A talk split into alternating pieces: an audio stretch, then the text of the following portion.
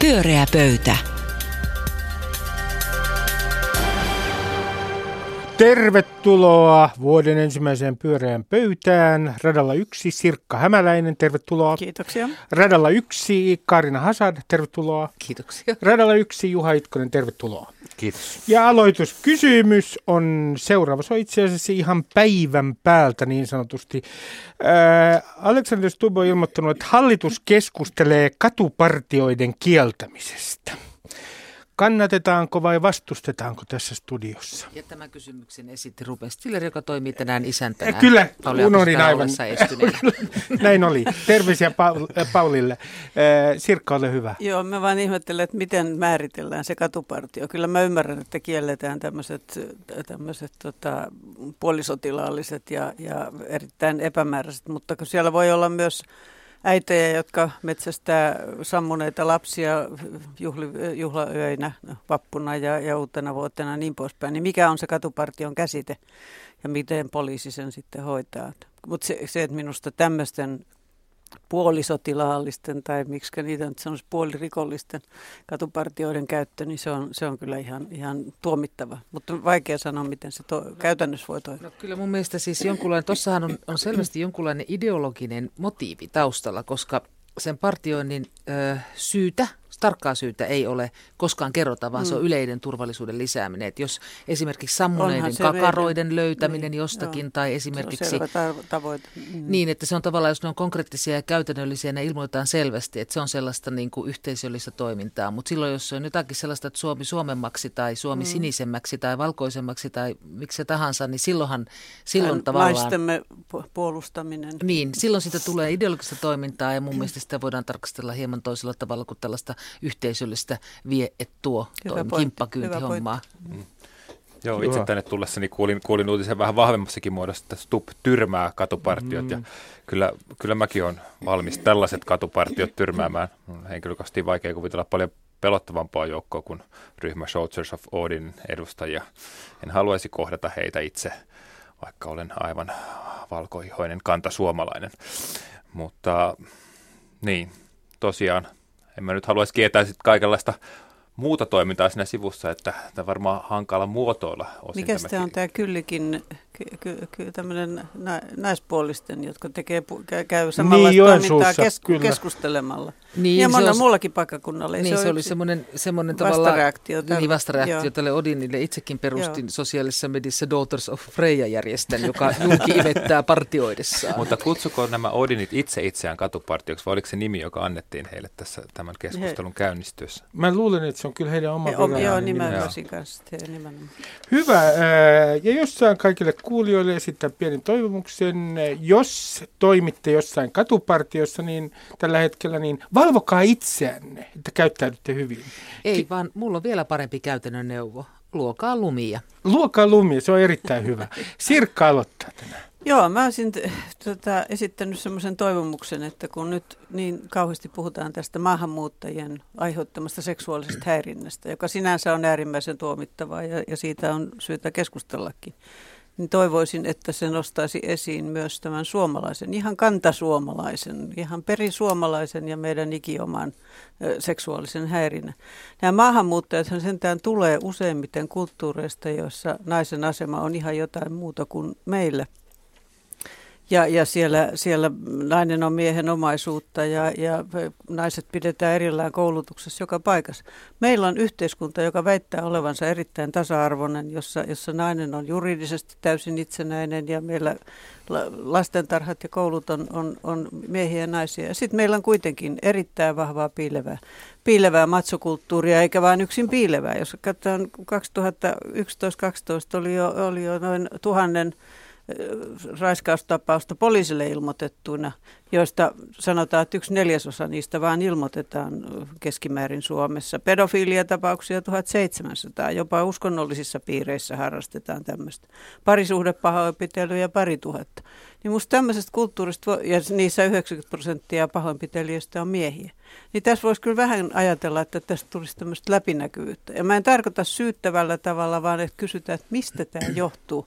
Mikä on alkoholin rooli, mikä on sen rooli, että, että miesten itsetunto on ihan alamaissa, pitäisikö sitä tukea Siitäkin on ihan mielenkiintoisia keskusteluja ollut. Esimerkiksi oli Väestöliiton puheenvuoro, tämän, oliko se tämän päivän lehdessä, mutta näistä olisin kysynyt, että miten te näette tämän, tämän no, keskustelun? No mä en tiedä, oletko sä Sirkka Twitterissä vai et? En ole. Mutta siellähän oli tuossa viikonvaihteessa sellainen hauska tapahtuma, että siellä alo- naiset aloittivat semmoisella hashtagilla kuin läppiä ja läppijät kertomaan kokemuksistaan, mm-hmm. nimenomaan läpintäkokemuksistaan, mm-hmm. miten missäkin tilanteessa on käyty kiinni, laitettu käsi haaron väliin tai, väliin tai tartuttu tissiin. Kouluissa tai, tapahtuu tätä. Joo, ja kadulla ja kapakoissa joo. ja työpaikoilla ja muuta.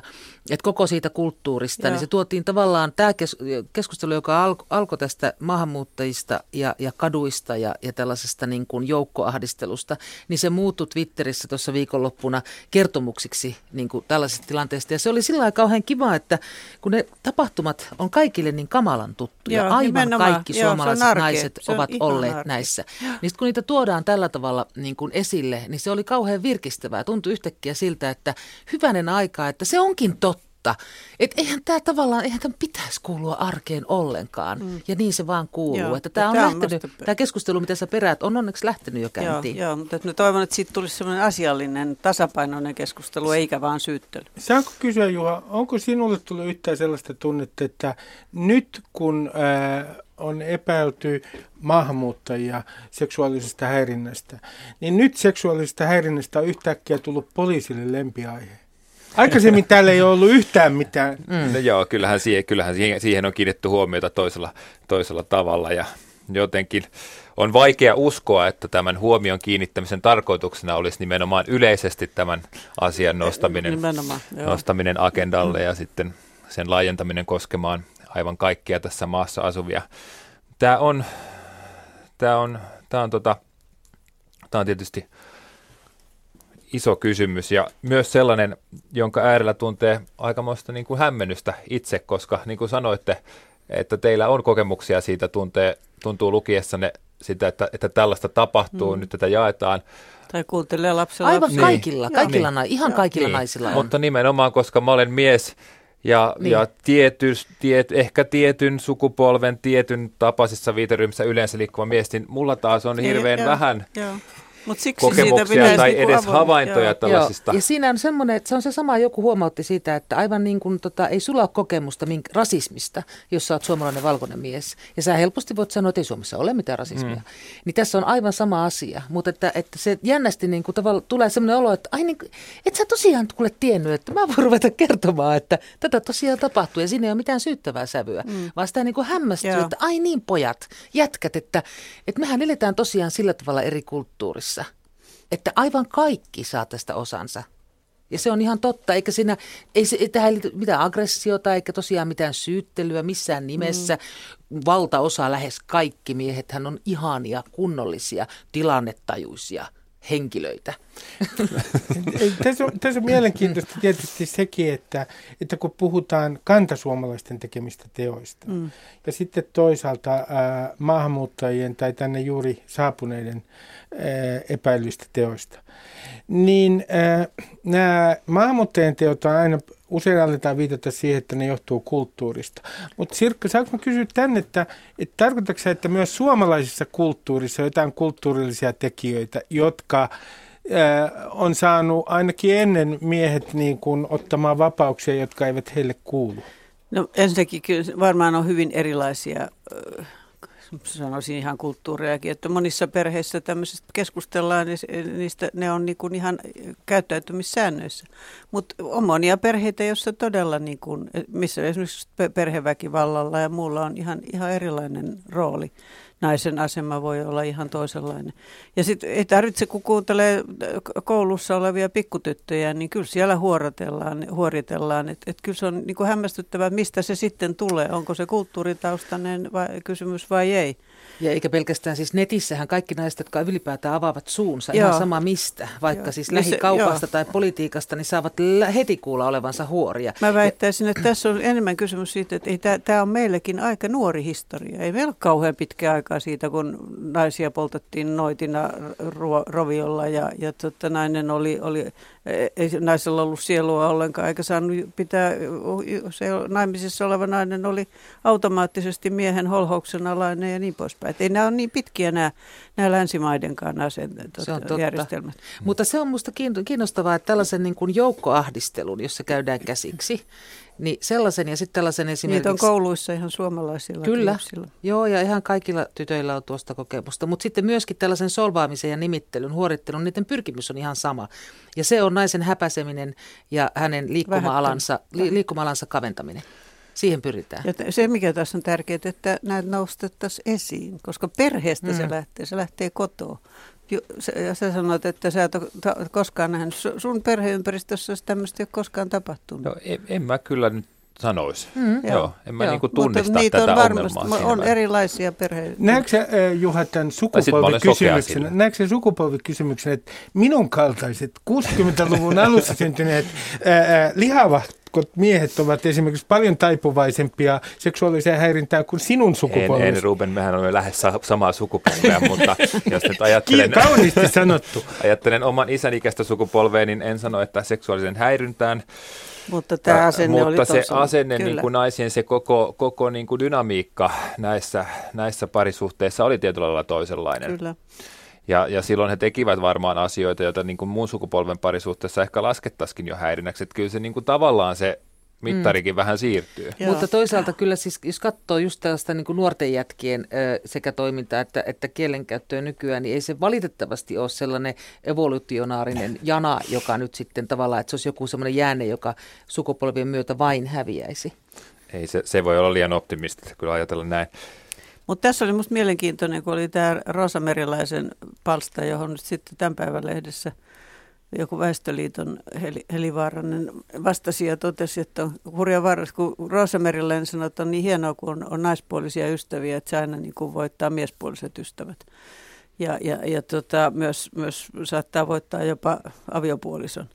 Niin, niin tota, tämä oli se vastaus. Ja tämä on kyllä minusta mielestä ihan relevantti myös keskustella siitä, että, että jos miehet alkaa kotona tuntea olevansa niin kuin ihan toisen luokan kansalaisia, että naiset menee niin kuin tässä, tässä feminismissään toiseen äärimmäisyyteen. Miehen, miesten itsetunto, siis nämä ongelmat useimmiten tulee heikosta itsetunnosta, pelosta, muutosta kohtaan, aseman arvovallan muuttumisesta ja siitä, että en olekaan enää mi- mitään. Niin, mutta se, tota, se niin, tämä tietysti voisi kääntää kysymykseen, että jos naiset ovat, tuntevat työelämässä, että he eivät ole mitään ja jätkät on ihan, että on se nyt hyvä, että saadaan jätkissä nämä hommat hoitaa. Niin yhtä lailla voisi kysyä, että miten naisille käy ja parahtaa tavallaan sitä Kyllä, huolta kyllä. Niin kuin sitä, sitä kautta. Mutta miehet alkaa pelätä jo työpaikoilla. Niin, se on tietenkin totta.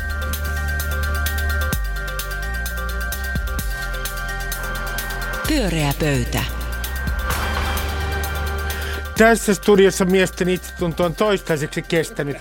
Juhalla ainakin, mutta multa alkaa mennä ja murentua tässä näin. Mutta se on sinun vuorosi, Karina. Tuota niin, no en mä tiedä, pystynkö mä mitään aihetta antamaan, kun mä yritän tässä koko ajan suojella sun itse tällä etäältä pöydän takaa.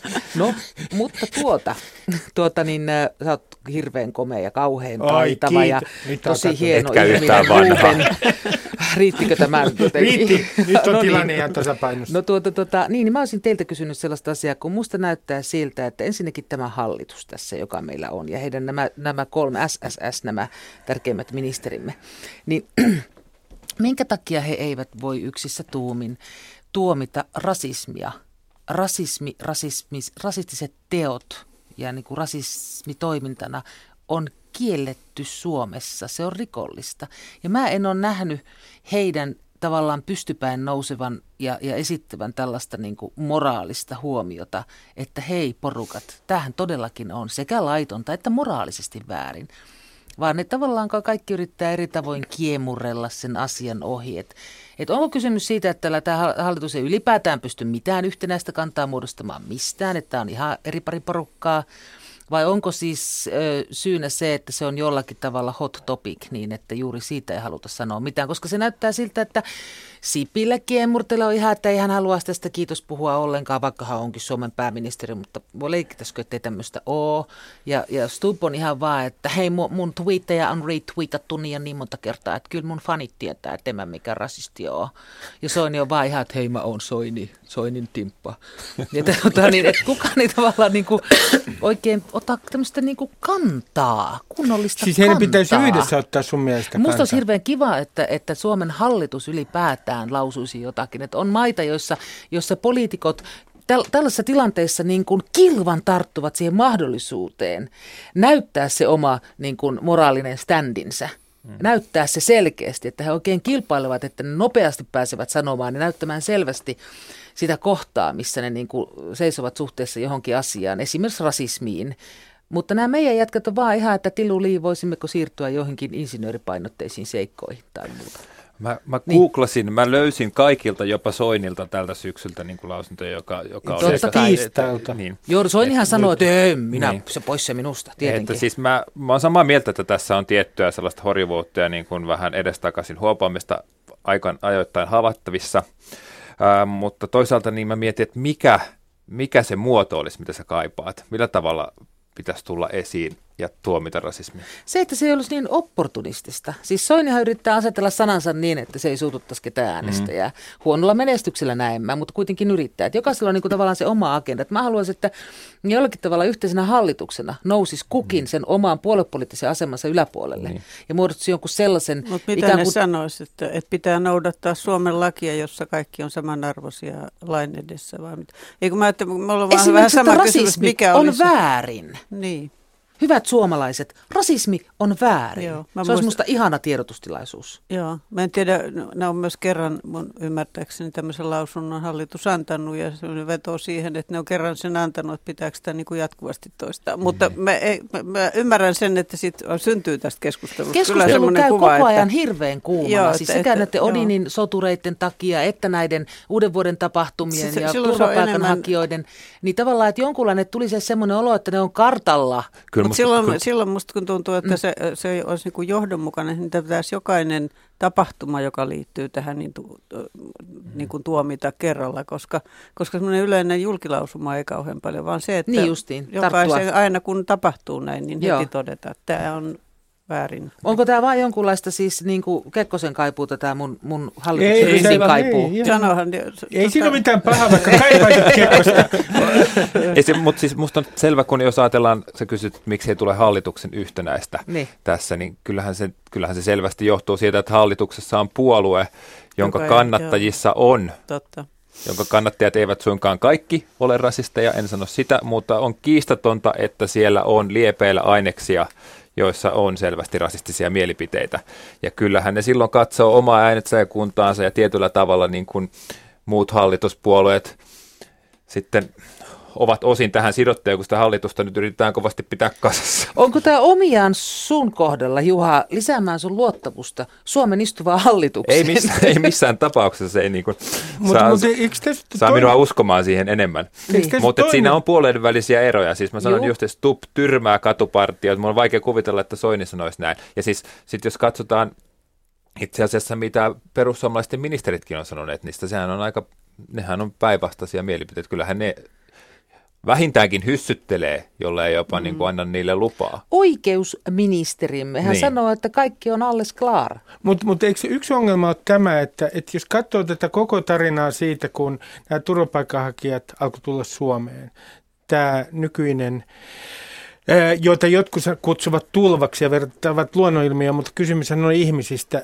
niin siinähän on tapahtunut valtava muutos tässä koko ilmapiirissä. Nyt, jos sanon vähän kärjistetysti, näyttää siltä, että jokainen turvapaikanhakija mediassa on lähinnä, häntä, hän on joko potentiaalinen rikollinen, tai sitten hän on rikollinen. Mm. Siis että, mm, että tässä on yhteiskunnassa tapahtunut näkökulman muutos on. varsin nopeasti. Mutta sen lisäksi täällä ei myöskään ole vanhoja tai lapsia tai naispuolisia pakolaisia lainkaan. Mm ollenkaan tullut M- Miten se sun mielestä vai, va, vaikuttaa tähän tilanteeseen? Siis se, ei, ei ole. Niin ei, mä tarkoitan, että me, on ainoastaan on nuoria virileitä miehiä pelkästään. Et siinä mielessä kaikki nämä, nämä rasistit on saanut se agendansa täysin läpi myös meidän mediassa. Että tavallaan turvapaikan hakija on yhtä kuin nuori mies. Mm. Mm. Siinä on pelkoa ja, ja tietysti se, että, että todella jos se olisi parempi äh, leikkaus, läpileikkaus koko kansan ikärakenteesta ja muusta, niin varmaan siihen suhtauduttaisiin eri tavalla. Mutta mitä, jos ajatellaan tätä ihan yleistä ilmapiiriä äh, turvapaikanhakijoiden suhteen, oletteko te itse optimisteja vai pessimisteja? Äh, nähdäänkö me nyt niitä piirejä enemmänkin julkisuudessa, jotka haluavat tehdä äh, rasistisia katupartioita ja organisoida, vai niin kuin, rauhoittuuko tämä, miten sanoisi, suomalaisten mieli jossain ei, vaiheessa? Kysymys ei ole suomalaisten mielestä. Siis suomalaista, just luin, missä oli, että 93 prosenttia, siis 7 prosenttia suomalaista kirjoittaa ylipäätään nettiin jotain poliittista mielipiteitä, jotain yhteiskunnallista. 93 prosenttia siis ei. Mm. Mm. Ja jos, jos katsoo, mitä kaikilla paikkakunnilla on tapahtunut, kuinka valtavat ihmismassat auttavat Joo, sen uusia ihmisiä. Kyllä, ja jo. sitten kuinka pikkiriikkiset Joo. muutaman kymmenen hengen porukat sitten muodostavat tällaisia joukkoja ja muita. Että tämä ei tämä ole mikään Suomen kansa. Suomen kansa on ihan käytännöllistä tämä on mahtiporukkaa. Koko sosiaalisen median niin. edustavuuden suhteen. Se on minusta niin vaarallista, se on sanotaan, että kansa vaarallista. on tätä mieltä. On, on, ja sen niin. takia justiinsa tavallaan kaikki, niin kuin, kaikki Stubin kaltaiset henkilöt, jotka ihan, että no hei, kattokaa mun Facebook ja kat, lukekaa mun twiittejä, niin ne ei kyllä, mä en voi jotenkin luottaa, että ne pysyy niin kuin kartalla siitä, että täällä ihan oikeasti tapahtuu. Mutta sen kun me puhutaan Suomen kanssa, mm. niin sekin mua harmittaa mm. välillä tässä keskustelussa, koska se korostuu kyllä liikaa täällä. Mun mielestä unohdetaan tämän, tämän ongelman, tämän tilanteen kansainvälisyys todella, Nimenomaan, todella niin kuin ylittää kansallisvaltioiden rajat. Ja jos mm-hmm. me katsotaan saksalaista keskustelua Joo. vaikka, Joo. tai nyt ihan minkä muun tahansa Euroopan maa, niin siellä on hyvin pitkälti samat piirteet, samat pul- Mutta siellä puhutaan ääneen paljon enemmän rasismista ja sen ilmiysmuodoista. Mutta se on myös ihan selvä, että tämmöinen iso muutos on pelottava. Pyöreä pöytä.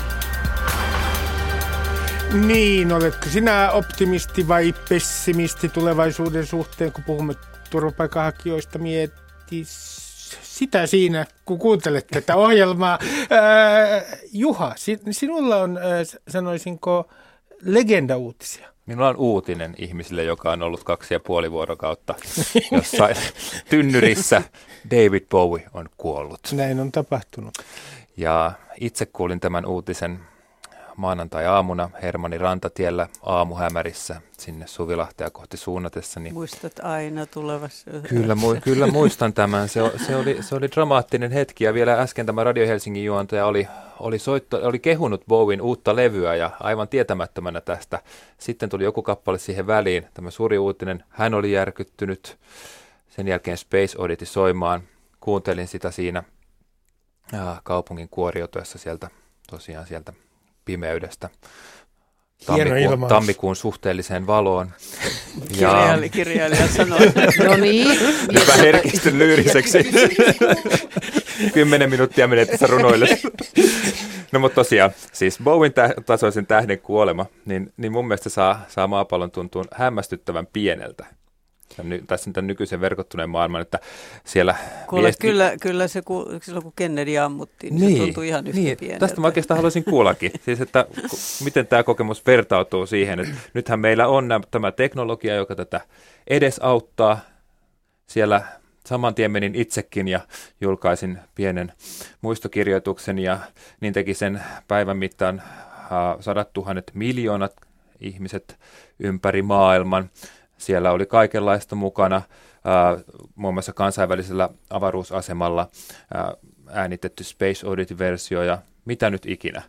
Ja jotenkin tosiaan erikoinen päivä. Mitä ajatuksia tämä teissä herättää? Mikä on teidän suhteenne Bowie? Sirkka aloittaa. Siis mä olen täysin hämmästynyt. Kyllä mä sen verran tiesin, että se on, se on laulaja, joka, joka on kansainvälisesti erittäin tota, kiinnostava, ja, mutta ei koskaan ollut minun suosikkia. Niin tiesin myös sen, että hän ei ole mikään huumehörhö, vaan on, on näitä, näitä joista, joita suurin osa näistä kansainvälistä taiteilijoista valitettavasti on ja joka on ihan loppuun asti niin kuin ollut aktiivinen ja luova. Mutta se siitä, että kyllä mä täytyy sanoa, että mä oon ollut aika hämmästynyt siitä, että kaikkien uutisten, se on ihan sama, onko ne ollut suomalaiset uutiset tai suomalaisten lehtien kulttuuripalstat tai BBC tai CNN tai mikä tahansa, niin ne on täynnä tätä. Minusta se on aivan hämmästyttävää. Sen mä ymmärsin, että kun Kennedy ammuttiin, niin se oli iso uutinen.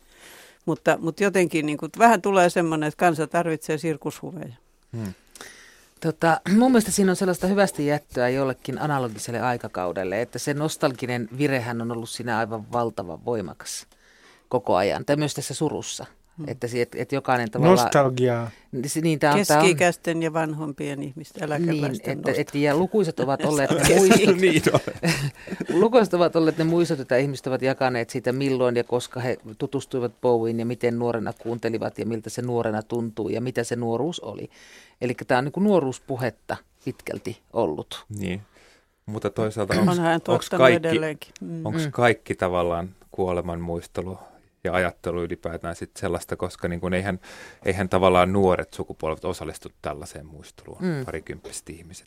Niin ehkä sitten niin kuin tavallaan Bowie kuoli oikean ikäisenä ottaen huomioon hänen kuulijakuntansa, että me ollaan nyt siinä iässä, että, että meistä lähtee tällainen niin kuin, jotenkin tällainen niin kuin haikea kunniaosoitus noin niin kuin kollektiivisesti, siis koko läntiseltä maailmalta – niin kuin nyt on lähtenyt. Niin, ehkä, ehkä Bowie ja hänen, hänen ikäpolvensa, Dylanit, Youngit, nämä suurimmat on tietysti ainutlaatuisessa asemassa siinä, että ensinnäkin he on olleet rockmusiikki kuitenkin taidemuotona sen verran nuoret, he mm. oli oikeasti ensimmäisiä. Just meidän, meidän Joo, sukupolvia. Jonka takia tämä heidän sukupolvensa kiinnittyi heihin, he olivat heidän äh, tulenkantajiaan, mutta kuitenkin myös sitten nuoremmat sukupolvet, ainakin tällaiset vielä nyt jo nelikymppiset nuoremmat sukupolvet, niin on kyllä kasvaneet heidän kanssaan ja niin oppineet arvostamaan heitä, että siinä on aika laaja pooli. Mm.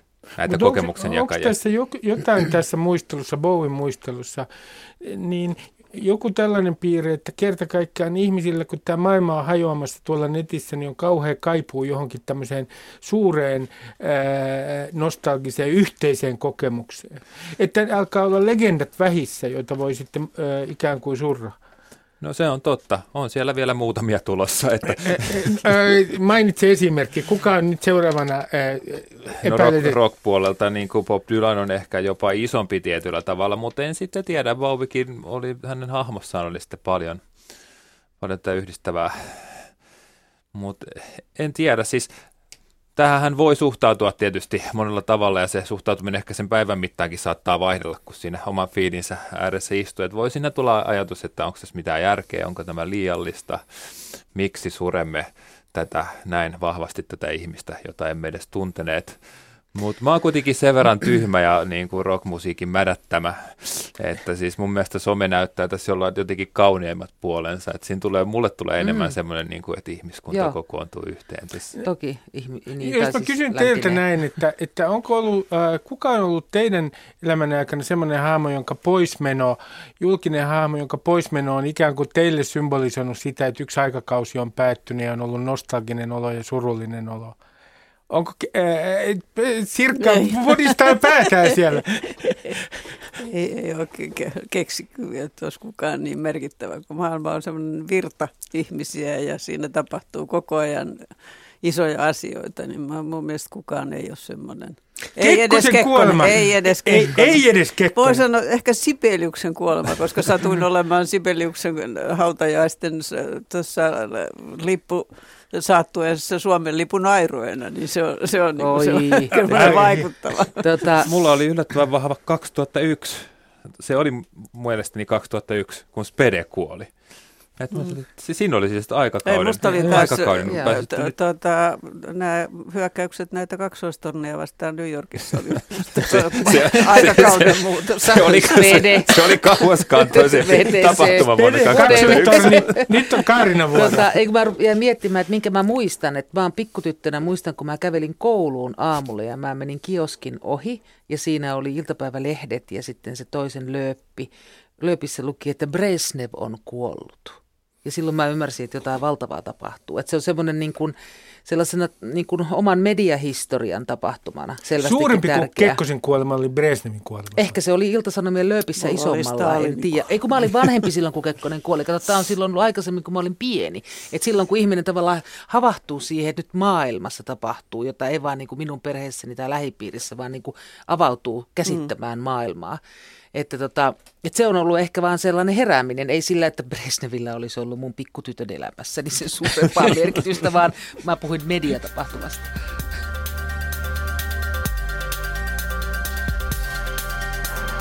Pyöreä pöytä.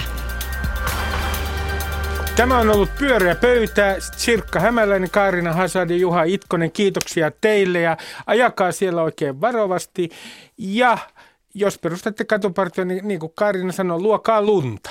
Luokaa sitä ihan rauhallisin vedoin. Hengittäkää rauhallisesti. Juuri noin. Hei hei.